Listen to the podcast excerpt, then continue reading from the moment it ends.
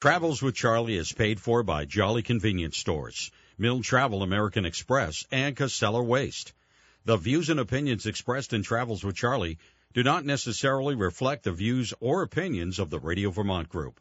We welcome listener feedback. Email your comments to WDEV at radiovermont.com. Well, it's all about all the folks you meet sitting in a diner or out in the street.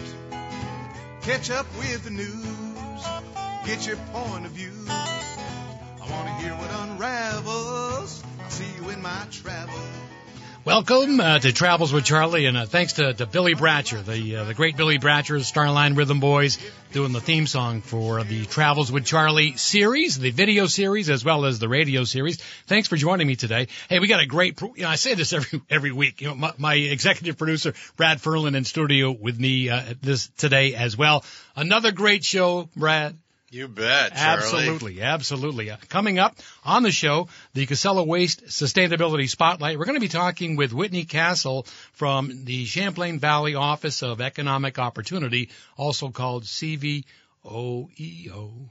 Oh, and Michael Casella is going to be joining us this weekend's 16th annual Wheels for Warmth program. It's going to be happening at DuBois Construction. We'll be talking with them about that. And get ready because this is going to be our first open phone line segment. We haven't done that. You know, one of the things I always enjoyed about doing a radio program was just conversing and talking with our with our audience, our listeners, and we'll have an opportunity to do that towards the end of the program. Uh, but first, my first guest today just retired from his job as an airline pilot. Uh, great friend of of the show as well as uh, a friend of mine. Uh, one of my one of my first regular guests when I was doing the Charlie and Ernie show. The first Thursday of every month, Lieutenant Governor Brian Dubie would join us in studio, and he joins me on the phone line today. Brian, it's so great to talk with you again. How you doing? Hey, I'm doing great, Charlie. Uh, great. Say hello to Brad for me also. He's right here. Hey, Brian, how are you? Nice to hear your voice, Brian. And Charlie, thanks for the uh, opportunity. Well, it, it's it's it's so fun, you know. As, as, I recall when we used to do that first Thursday, and, and you were really, in, in when you consider it, I mean, it, it's a uh, it's it's continued on with uh, the new program that's there. They still do the first Thursday of each month. They have the lieutenant governor on. Uh, that was a great thing that you started, and and uh, uh, you know, just connecting with the with the people of Vermont. It gave you a great opportunity to do that. Yeah, I'm smiling because uh, you know we had calls from the from the Capitol when I was lieutenant governor. You know, in the office, we had calls uh, in the studio. I make a point to swing by and go down that pothole rid road of yours, bright and early in the, in the morning. And we had calls when I was on the road. I remember the, the funniest time we did an interview, and, I, and you said you you kind of sound echoey, Brian. Where where where are you? And I was going to a New York Stock Exchange event for a, a, a an event related to a Vermont company, and I was actually in the in the commode in a bus. so we've done all kinds of interviews from all, from all kinds of places, uh, Charlie, over the years. Boy, you're really jogging my memory now, and and I'm, I, I recall there was one time I think that where you were outside. Uh, I don't know if it was at Boston uh, International Airport. Of course, you know Brian, uh, uh, 32 years as a pilot for American Airlines. We're going to get into all of that. And this might have been just after 9/11, where you know you don't stand around, you can't do anything. And and, and we were doing an interview, and of course, the state police come up and they tell you, you got to move along. And you tell them, I'm the lieutenant governor and I'm doing a radio interview. And they go, yeah, right, you are. yeah, you're, yeah, I was trying to get the best uh, cell signal at the time. And I'm kind of moving around a little bit. I left my bag. I was probably only six feet from my bag. I was out on a sidewalk and the cops showed up and I, they didn't, they didn't buy my reason. we pressed on Charlie. That was. Uh, oh man. Well, Brian, thank you for joining me this afternoon on Travels with Charlie. By the way, if you would like to, to talk with uh, former Lieutenant Governor Brian Dubie today, it's very simple. Just get on your phone line at 244-1777 or 1-877-291-8255. Brian, I, I don't know where do we start. Let, let let's talk, uh, you know, about your military career. You started in the Vermont Air National Guard. You were a fighter pilot, um, F-16s. Uh, uh, when did you know that you wanted to fly? And this was something your brother did as well, correct? Yeah, we grew up. Uh, our family was a, you know, military family. My my grandfather on my father's side served in the served in the army at at uh, Camp Ethan Allen at the time, now Fort Ethan Allen. Uh, he served. My uncle served. My dad was a colonel in the Air Guard. So Mike and I and my brothers, we had four brothers, two sisters. We grew up going to the Guard, you know, and we saw. I remember F, watching the F-102s taking off and afterburners, and uh, so I I had a kind of a circuitous path to get into the Vermont Air Guard. I went to the Air Force Academy out of high school, and then eventually I uh, returned to Vermont and joined the Guard. And uh, my brother uh, went to UVM and joined the Guard, and we we we started flying F4s, Charlie. Um, so Mike was a backseater, what, what we call a weapon system operator, and I was a pilot. And I re- I remember the first time, you know, Mike and I decided we we, we could go on cross countries for training, or you know, you'd have to put together some reason why you're going cross country to get some specialized training or something. Yeah. I remember the first time Mike and I said, "We're hey, we're going," you know, Saturday morning, and uh, somebody said to us, uh, some colonel or something said, "You can't have two family members in the same airplane." And I said, "No, that only applies to battleships. We're going." And we just we did our thing, and they never after that event, nobody challenged. So Mike and I spent a lot of time flying together. First in the F4, then uh, then he became a pilot, and uh, we both flew uh, F-16s for. Well, I did 32 years in the Guard and Reserve, uh, and Mike, I think, 35 years. Wow. Um, so yeah, a lot of lot of um, a lot of good times, some tough times, but a lot of good times. Yeah, we're talking with former Lieutenant Governor Brian Dubie, airline pilot, and uh, also in the in the Air Guard and Air Force. Brian, can, let me ask you, what's it like flying an F-16 compared to an airliner? You know, you think of it and you think, okay, you know, I've driven a sports car before, then you get in a Cadillac and it handles a lot differently. How would you describe that? Well, that's true. I mean, when you tactically employ a weapon system like an F-16 in a dogfighting position, it's totally different than flying an airliner. But conversely, you know, in Vermont, we get a lot of bad weather. So the training that I received, you know, it was they were they reinforced each other. Um, if you're flying in the wintertime in Vermont, flying through, you know, maybe you got weather from 300 feet to 30,000 feet that's a lot like flying the airline. So, um, you know, there's there's really good synergy between being a pilot in the guard and an air and an airline pilot because your skills are constantly. You get a lot more time and a lot more bad weather flying in the airline, and that is very helpful when you fly in the military. Typically, in the military, you don't get a, get as many hours in a year. Yeah. In an airline, you might get a thousand hours in a year.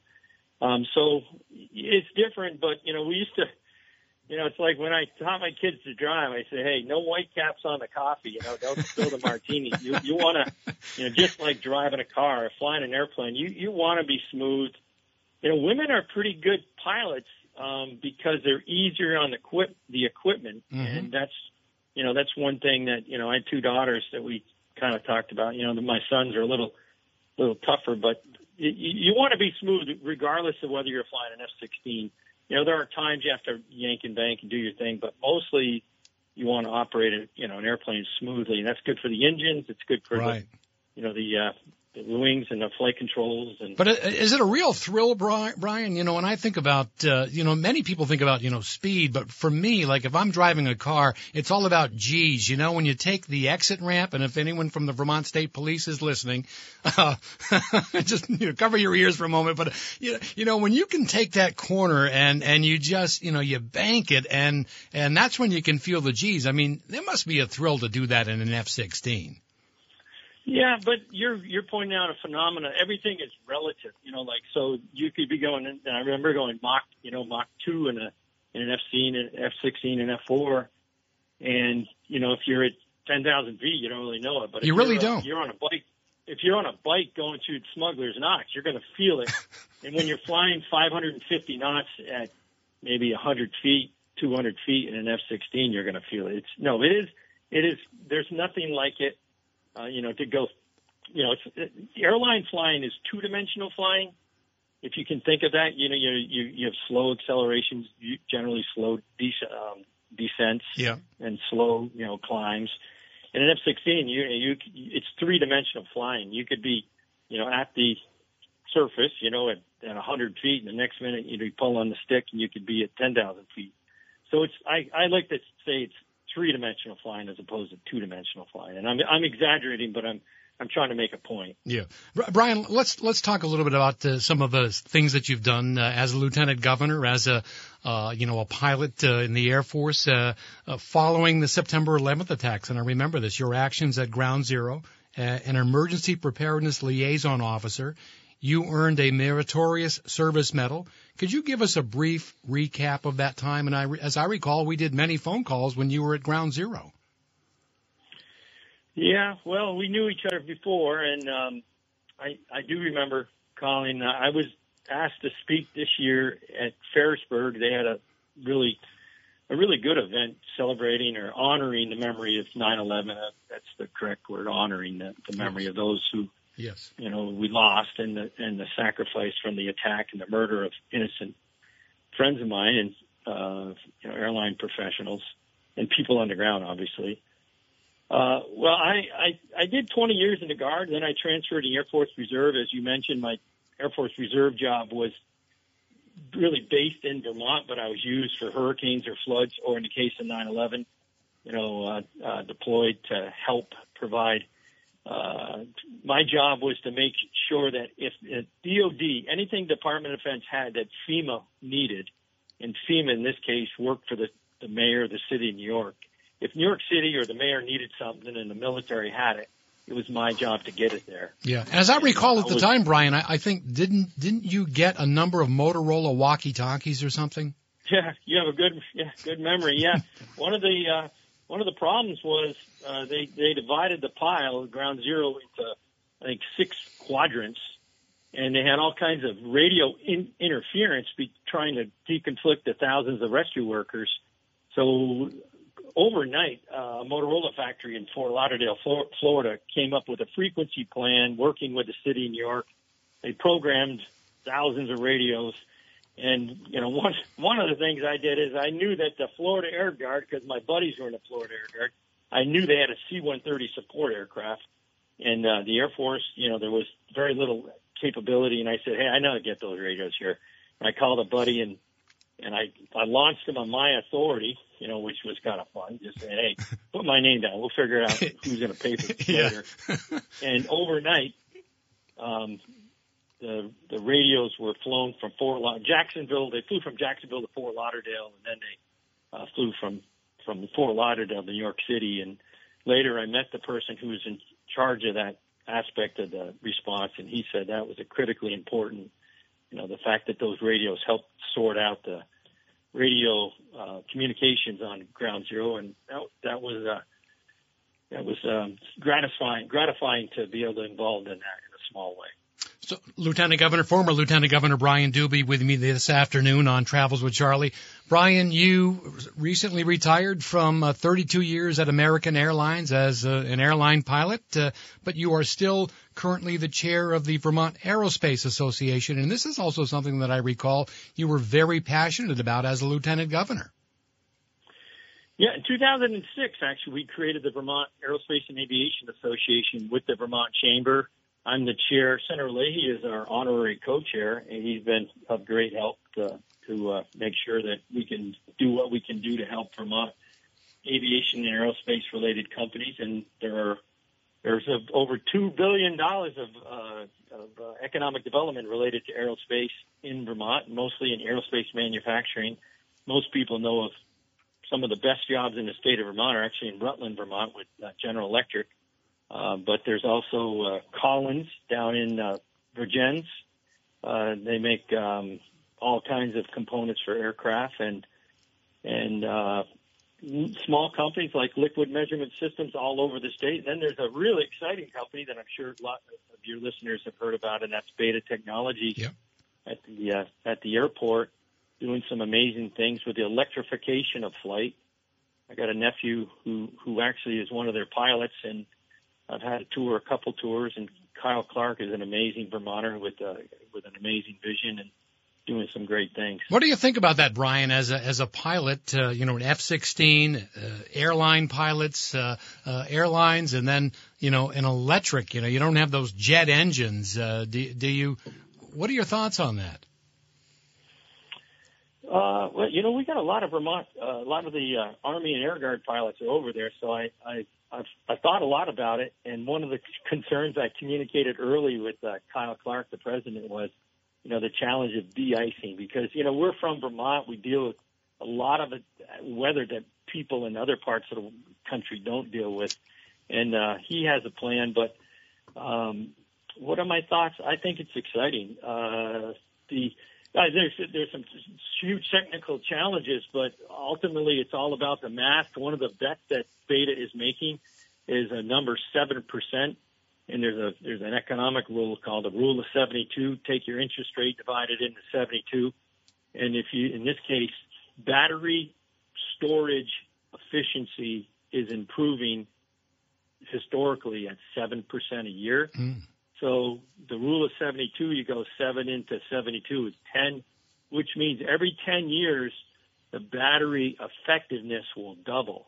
So if you're carrying, let's say today, you could, you could go 500 miles with a 500 mile, 500 pound payload in 10 years, given the historical growth that we've had in battery efficiency you'll be able to double that, a thousand pounds. And this is just, you know, back of the envelope Brian Dubie talking. So I mean, I know the beta people would probably laugh at my crude numbers, but the the batteries are getting better, and they're going to have a, you know, their goal is to have an FAA certified design that will be ready as the when the batteries, you know, improve, and then companies like UPS or United Therapeutics, who's one of their their launch uh, sponsors and a big investor.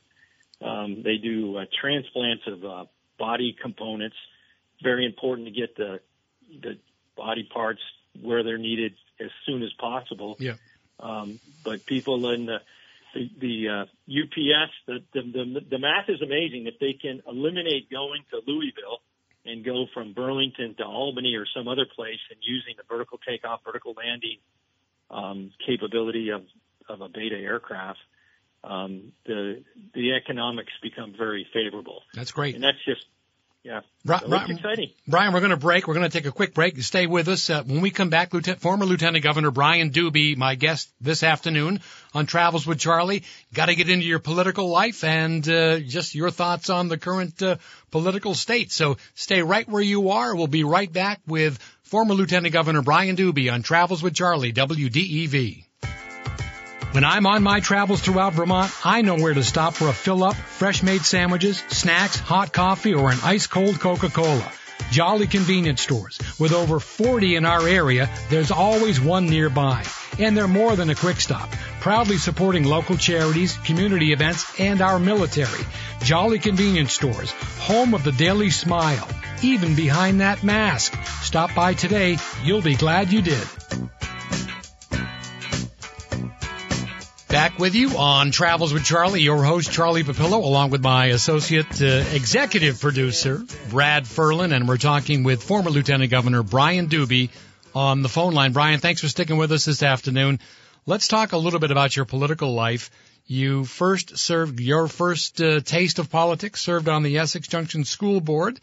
Uh, let's kind of use that as a springboard. A lot of uh, criticism today that schools are indoctrinating our kids to the point that they they hate what the U.S. stands for. Uh, uh, a socialist agenda seems to be being taught. Can I get your thoughts on what's going on right now? Well, yeah, it's disturbing. Um, generally, people love their local schools, and they, you know, they have big issues at the national level. Um, I know I know firsthand from time, you know, after seeing the national stuff on this, you know, I have friends and uh, cousins that are in the schools, teachers. Yeah. And in Vermont, you know, I, I'm not an expert, but it, to the whole COVID time, there's an agenda, there's a curriculum uh, socialization, emotional learning, social emotional learning. And I think even some of those national stories are relevant for Vermont. So I, I, I got involved because uh, I had four kids in the school district, and uh, you know uh, there was a situation in my hometown, Essex Junction, that was developing that wasn't healthy. So I got involved, and uh, I, you know, I I haven't been as active. My kids are grown. They've benefited from Vermont schools. They're doing great.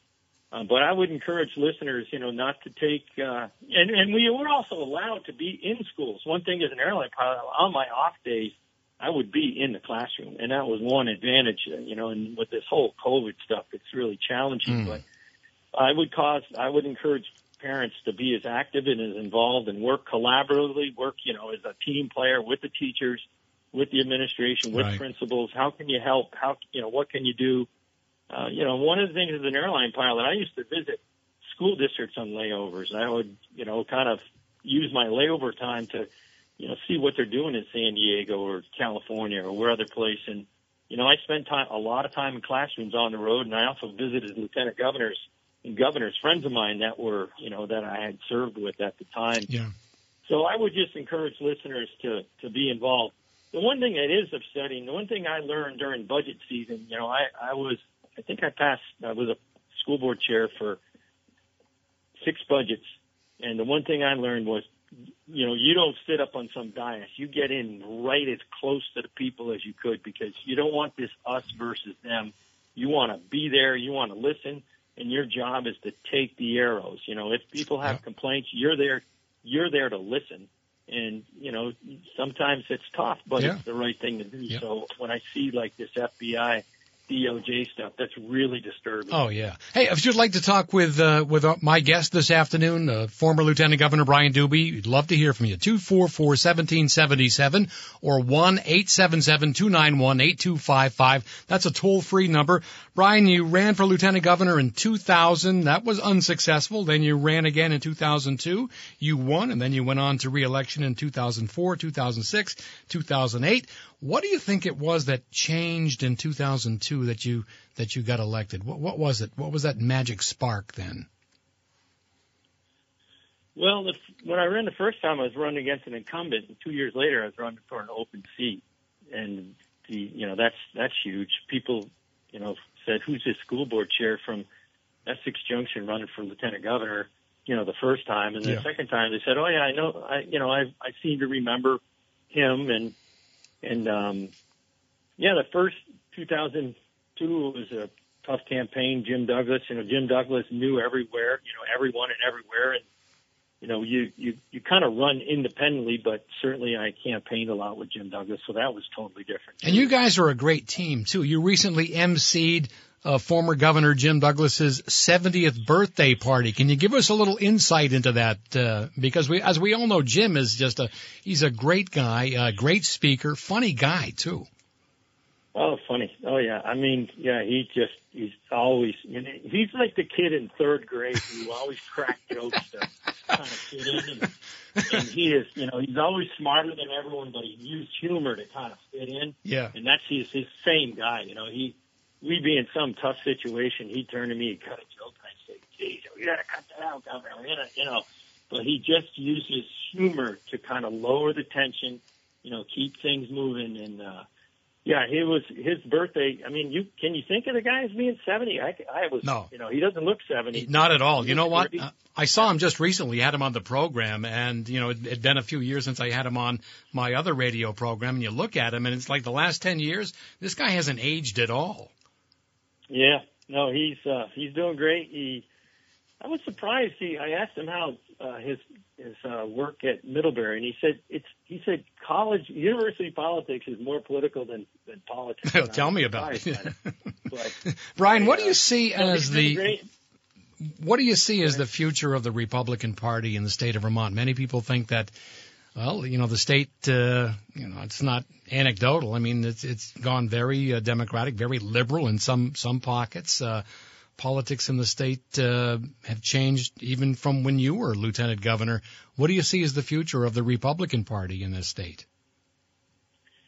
Well, Governor Scott's doing a great job as a Republican, to his credit, and uh, I know he's you know not as conservative as, as a lot of Republicans would like him to be, but he finds a way to to you know to to govern, and that's uh, impressive.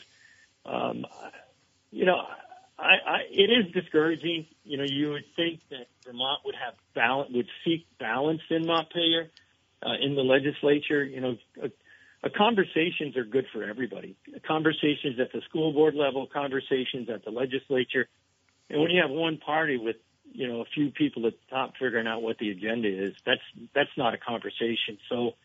Uh, I would I would like to think that you know it's a cycle in Vermont will seek you know, balance maybe to more of what it was like when I got involved, you know, where there's a good dialogue. You know, remember the Blue Dog Democrats? Yep. You know, the Rainey uh, Blanchard and, uh, and others, you know, that, you know, played such an important part of kind of this, uh, you know, even moderating some of the views within the Democratic Party. Absolutely. Um, Speaking of Blue Dogs, uh, yeah, I grew up. I grew up a Democrat. I mean, we're we're on my you know my grandfather's Jerry McKenzie. We're Irish Catholic Democrats. Yeah. You know, uh, French Catholic Democrats. So, you know, there's there's obviously a lot of reasonable Democrats, but in Montpelier, um, it would it would be nice to have more of a balance. Yeah. Senator Mazza said to say hi to you. I spoke with him earlier today, and, he, and I told him you're going to be on the program. He said to make sure you you mention hi. Uh, and, and I know that the two of you often uh, worked uh, very well together. Let's talk a little bit about your role as lieutenant governor, because I think Brian that you really set the bar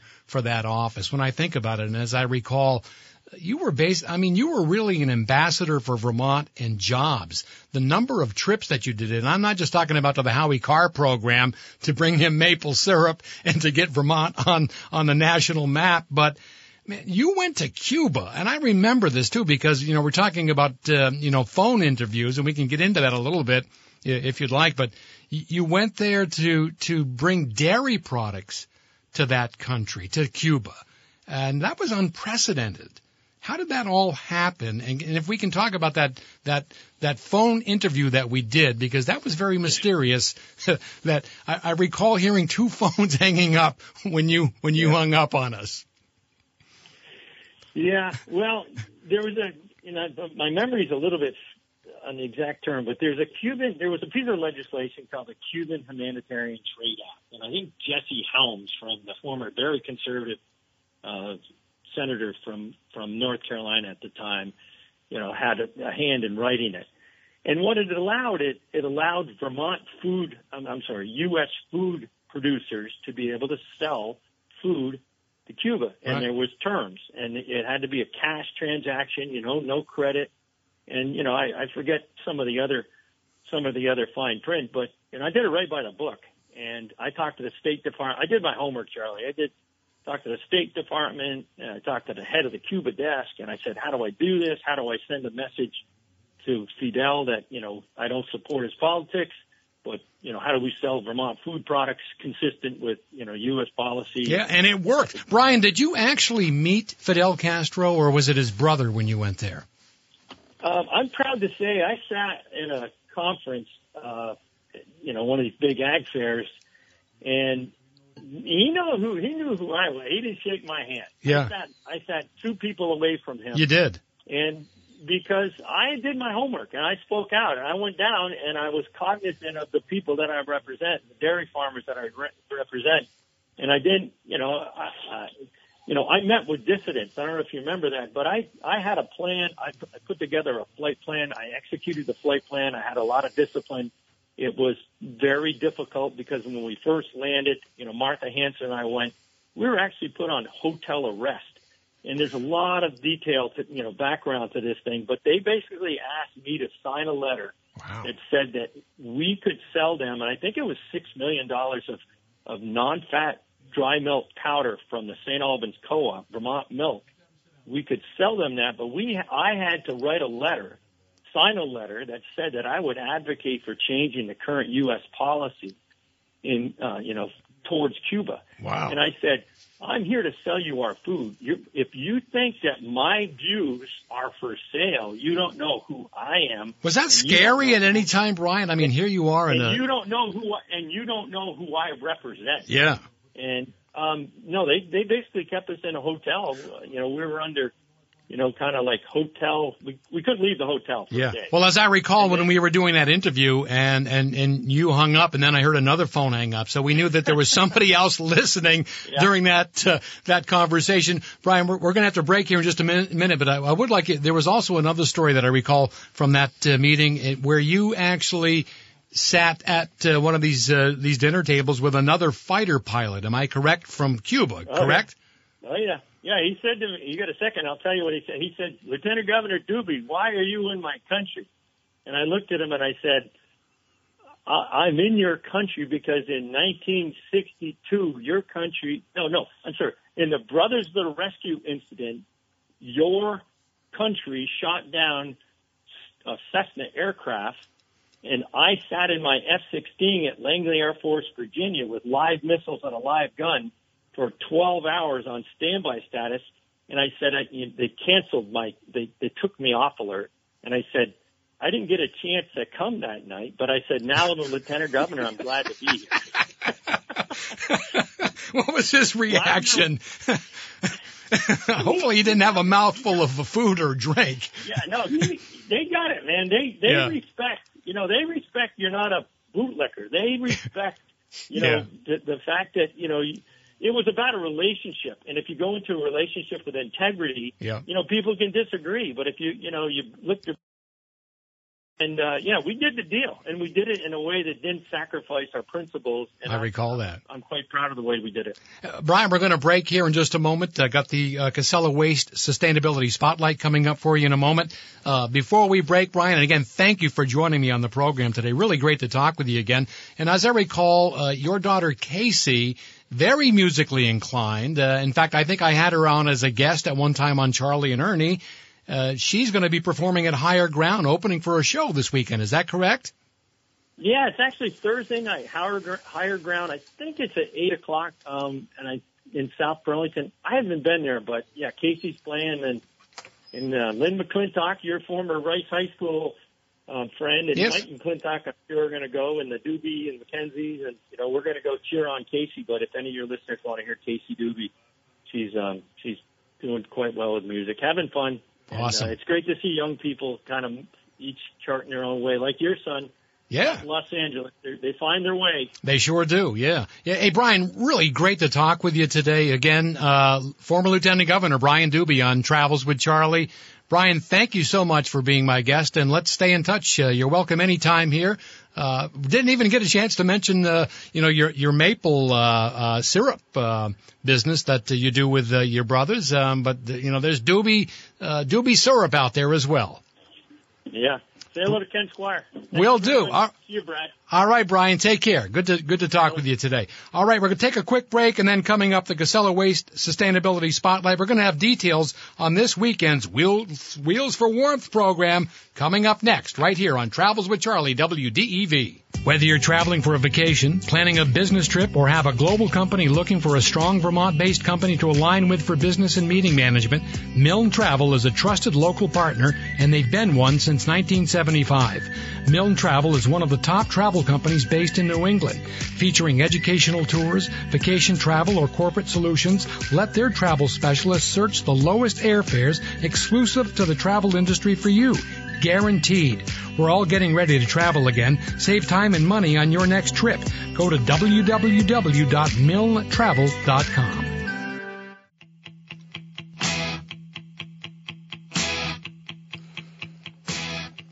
Welcome back, Travels with Charlie. Your host, Charlie Papillo. Those are the cars that uh, Corm is playing for me in the uh, opposite studio as we uh, welcome to the studio today Mike Casella, the Casella Waste Sustainability Spotlight. Mike, great to see you. Good to see you as well, Charlie. So we'll be posting a picture on uh, Facebook uh, later on today for for our listeners.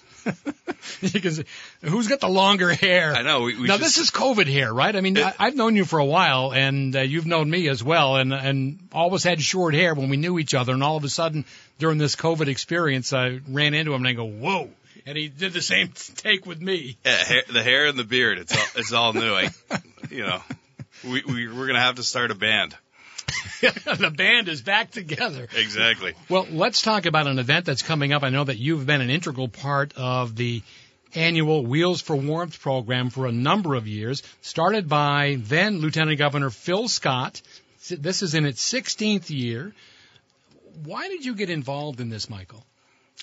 I th- I think it kind of hits us right at the core. I mean, it's it's one of those events where it's bringing the community all together and and helping solve a problem of what to do with tires. You know, it kind of reduce, reuse, recycle. It fits right with our, you know, what we stand for and getting tires out there to people that need them and giving Basically, them another life. Getting them out of the landfill. Absolutely. Right? Well, we, we don't take tires. They're they're banned from the landfill, so they go different places to get processed. But in, in my mind, it's a lot of Vermonters, right? You change your vehicle or something happens and you need a different set of tires and there's a lot of good tires out there that just didn't get the full life. Right. So this way we can actually have DMV's been great about uh, inspecting them and then putting those back on the road so that people can get one more year out of them. And of course, there's a there's a warmth component to all of this. You know, it's called Wheels for Warmth. So those of you that are new to this this project and aren't, and aren't familiar with it, Whitney Castle is joining us on the phone line this afternoon from the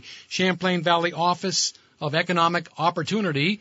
Uh, CVOEO. She's probably heard that a number of times too and gets sick of it. Whitney, the Warmth and Crisis Fuel Coordinator. Good afternoon, Whitney. Thank you for joining me on Travels with Charlie. Excellent. Good afternoon, Charlie. Thanks for having me on. So, so Yeah. let's talk a little bit about what your thing is with all of this. Uh, you know, Michael helps collect the tires, and uh, and and then we they'll, be sold this weekend at the Wheels for Warmth at uh, Dubois Construction, 46 Three Mile Bridge Road in Montpelier. It's also happening at uh, the Casella Construction in Mendon. That's at 8 US Route 4. That's going to be happening this weekend as well. After all the money's collected, this is going to help keep people warm this winter, is it not, Whitney? Absolutely, it is. Uh, the warmth program itself um, is statewide. So, like this Wheels for Warmth event, there's different uh, locations collecting tires, and then all over the state, we use this warmth money back into the community to make sure that Vermonters are staying warm. Um, you know, having access to their electricity to keep those furnaces running. So, warmth is really an integral part of what we do all winter long. And and looking forward, uh, Whitney, do you see that um, is is it is it, is the need more this year than ever? It's it's early yet, so we're not seeing the um, requests quite yet because we haven't hit the real cold days. But I am foreseeing it's going to be a real need as we see prices increase and people still just struggling um, to get through the winter. Warmth is going to be very much needed this coming season. Right, we're seeing oil prices uh, rising and continue to rise. So uh, you're absolutely uh, correct, Whitney. Uh, we're talking this afternoon with Whitney Castle. She's with the uh, Champlain Valley Office of Economic Opportunity, and Mike Casella, the uh, Casella, Waste Sustainability Spotlight. But basically, we're talking about the 16th annual Wheels for Warmth program. So let's get into some of the drop-off sites that are still currently going, them, if I'm not mistaken. In Williston, they can drop them off at uh, Avenue B. That's at Casella there. In Montpelier, Dubois Construction, 46 Three Mile Bridge Road. In Mendon, at your location there, Michael. Uh, and then in Stowe, uh, Stowe Events Field parking lot, Weeks Hill Road. And you guys have have donated the dumpsters for all of this. I was just at Senator Mazza's this afternoon. He said, "Tell Michael I need another dumpster. It's overflowing." That's great. That's really good. We, yeah, we do have a couple other great partners. Like obviously Senator Mazza has been supportive for many years, and at his store you can actually drop off tires as well uh, for the program. The biggest thing is if you got tires in the garage or you know, tucked away somewhere, you know, those good tires are hard to come by, especially with the supply chain issues with tires too. You know, we're going to need tires for for sales. So Senator Miles has been generous enough to help us out with this, and obviously uh, Kingsbury's and and uh, Waitsfield they're taking tires as well. So we, we've had a lot of great partners, and we're going to be collecting tires at those locations on uh, the 28th and 29th at at all those locations. Mazza's, you can take them there now, and uh, Kingsbury, you can take them there now as well. So. And and, and uh, Senator Mazza also wanted, wanted me to point out, you know, when you drop off the tires, he's got he's got plenty of uh, of uh, store baked pies on the counter for you to you to purchase. Make sure to get that in and order your turkey turkeys early Yeah. for Thanksgiving. Get them early and, and, warm coffee. So uh, now here's the other aspect of this, and I've and I've been at this event a number of times uh, to see the organization at uh, at Dubois Construction. All the tires are laid out. They're laid out by size. So you got 15 inch, 16 inch, 17 inch, and it seems like more cars today. Used to be you get a car and like 13 and 14 inch was like that was it, and now it's like compact cars have 18 inch wheels. Uh, so you know the tires are all laid out by size, uh, and then if you have a question, there's somebody there to even help you out because it may not be the exact, as long as the rim size works, typically it'll fit and the prices are unbelievable. And as you mentioned, there are people there from the DMV, so it's not like you're taking these, these tires and they're just selling them. If they don't pass inspection, then you take care of them, correct? Correct. Yeah. So if, if they're good and they'll meet meet the requirements to actually make it one more year on the road, then we'll resell those. So pretty much every tire there, and and you'll get some that are almost brand new that for whatever reason they might have turned a vehicle in, and you've got good great tires, but they'll at least pass one year um, out on the road. So there's a lot of good tires, and I think the highest priced tire is twenty five dollars a tire. Yeah. Um, so you can really get a, a set of four tires for a hundred dollars. Is So it's a great opportunity too if um, you you know take a look in your basement, in your cellar, in your garage. As as Michael mentioned, Michael Casella with me this afternoon. If you've bought a new car and you know the new car has a different size wheel, so these tires don't fit on it, and the tires are still good and they're sitting there, what do you do with them? Well, here's an opportunity. You can donate them to the Wheels for Warmth program. You're going to help somebody keep their home warm this winter, and you're getting rid of those tires out of your garage, out of your basement. Absolutely. I mean, I think we've collected over 60,000 tires since the inception of this program and sold another 25,000 tires. So it's kind of giving uh, resources new life, you know, taking old tires that might have ended up in a landfill or somewhere else, and now we're actually able to put them back out on the road and and then use the uh, proceeds from those sales to help Vermonters in need with heating assistance. Yeah, in the 16 years that this program has been going on, over $558,000 has been raised to heat Vermont homes. Whitney Castle, Warmth and Crisis Fuel Coordinator for CVOEO. Whitney, can you talk a little bit about how important that number is and how much more you could use? Because uh, certainly there are a lot of families that could use some help. Absolutely. Uh, one thing I, I wanted to kind of reiterate is, um, like Mike's been saying, the this program hits so many different needs. Um, we're getting these tires out of basements, and we're getting them out of potentially the landfill. We're getting them back into use in the community for a reasonable price for, someone who needs their um, tires to get to work and such. And then that final piece is all the um, proceeds that are donated to the warmth program. Um, and it's it is just a real need. We do use all of those dollars uh, to turn back around into the community to help people buy heating oil, um, pay for their um, Vermont gas service if that's their primary heat. Uh, we're seeing heating prices going up um, across the board, and so there's really going to be a need this year, um, as all years. But uh, we and we just don't know the the temperatures. We know it's Vermont. We know it's going to be cold. So um, we're just we're just hoping that these dollars can get back into the community and help our neighbors stay warm. Sure. Uh, By the way, WDEV is going to be broadcasting, I believe. Corm, am I correct on that? Saturday morning from 8 till noon at uh, the Dubois construction site. Uh, so come on by uh, and and say hello to the WDEV staff and donate your tires or or buy some tires.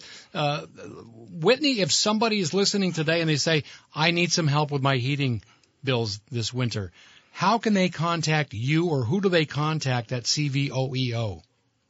Absolutely.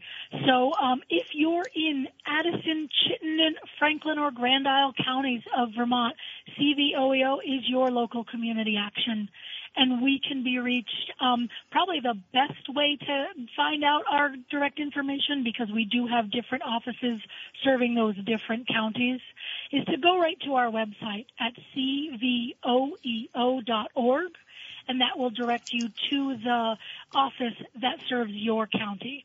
If you're not in one of those counties, you would be served by a different community action in your area. Um, and you can usually call 211 to actually get your local community actions information. Great. Whitney, thank you for joining me this afternoon on Travels with Charlie and on the Spotlight with uh, Mike Casella from Casella Waste. Thank you for being my guest this Awesome. afternoon. So Thank again, you so that's much. cvoeo.org for more information. Michael, before we break, uh, let's let's talk about some of the other people uh, that are involved in all of this. It's not just uh, Casella. Yeah, we, we've got a lot of great partners, and obviously, you know, WDEV and everything that you guys do. I can't thank you enough, and broadcasting from the event. Uh, Really appreciate it. Obviously, Ma- Mazza's store, General Store, Bourne's V, Vermont State Employees Credit Union, AT&T, Newton Construction, and Jeff Newton. Uh, all the work that goes into making the event happen. happen. So we just want to thank all those sponsors for all that they do, because without a, a a village of people to put this on, it it wouldn't really happen. You got it. And it's just seamless. Uh, for those of you that have never been to the event before, the one that's in Montpelier at Dubois Construction, everything's lined up for you. The gates open at 8 o'clock. Get there early. I know people, it's like, uh, you know, going for shopping for, uh, uh, you know, dating myself here, you know, Filene's basement when they used to have the wedding gowns on sale. People would camp out like the night before and, and, and that's pretty much what happens at Dubois. They are there. Great bargains on tires. You can get some, sometimes brand new tires for, as Michael mentioned, just, you know, not more than 20 bucks. Yeah, it's been a great thing, and it's it's interesting to see the sale during the morning. I mean, it, that's the most fun for me. And we obviously have the the Norwich women's hockey team coming, and and they volunteer all their time to help people with tires, and they do a great job leading the charge of bringing all the people in to to get tires. But the big thing is we, we really do need your tires. So, you know, this Thursday, if you can. If you have tires in your basement, get them out, get them to the store so that we can get them back out and in people's hands that that need them, and then raise money for people that need heating. Absolutely. And then sun, uh, Saturday, if you're looking for tires at uh, the Montpelier location, Dubois Construction, and the Mendon location, Casella Construction. More information on the website, wheelsforwarmth.com. Michael, always great to see you. Are you getting a haircut at all? I, I'm not. I, I actually got married a, a couple uh, last weekend, so uh, there was a, they were taking a couple bets if I was going to do it before that, and I, I didn't. So You I think didn't I'm do it. I'm going to keep it going for a little bit longer. Way to go. Me too. Next time I see you, we'll have ponytails down to our back, maybe. Who knows? Exactly. All right. Good to see you today, Mike. Good seeing Thanks- you. Thanks Thank for you. joining me. All right. We're going to take a quick break. When we come up, a quick open phone line, something that we haven't done yet on Travels with Charlie. If you love Halloween, if you don't like Halloween, if you haven't celebrated Halloween because of COVID, what's your favorite Halloween candy? All of that. Open phone lines on Travels with Charlie right after this on WDEV.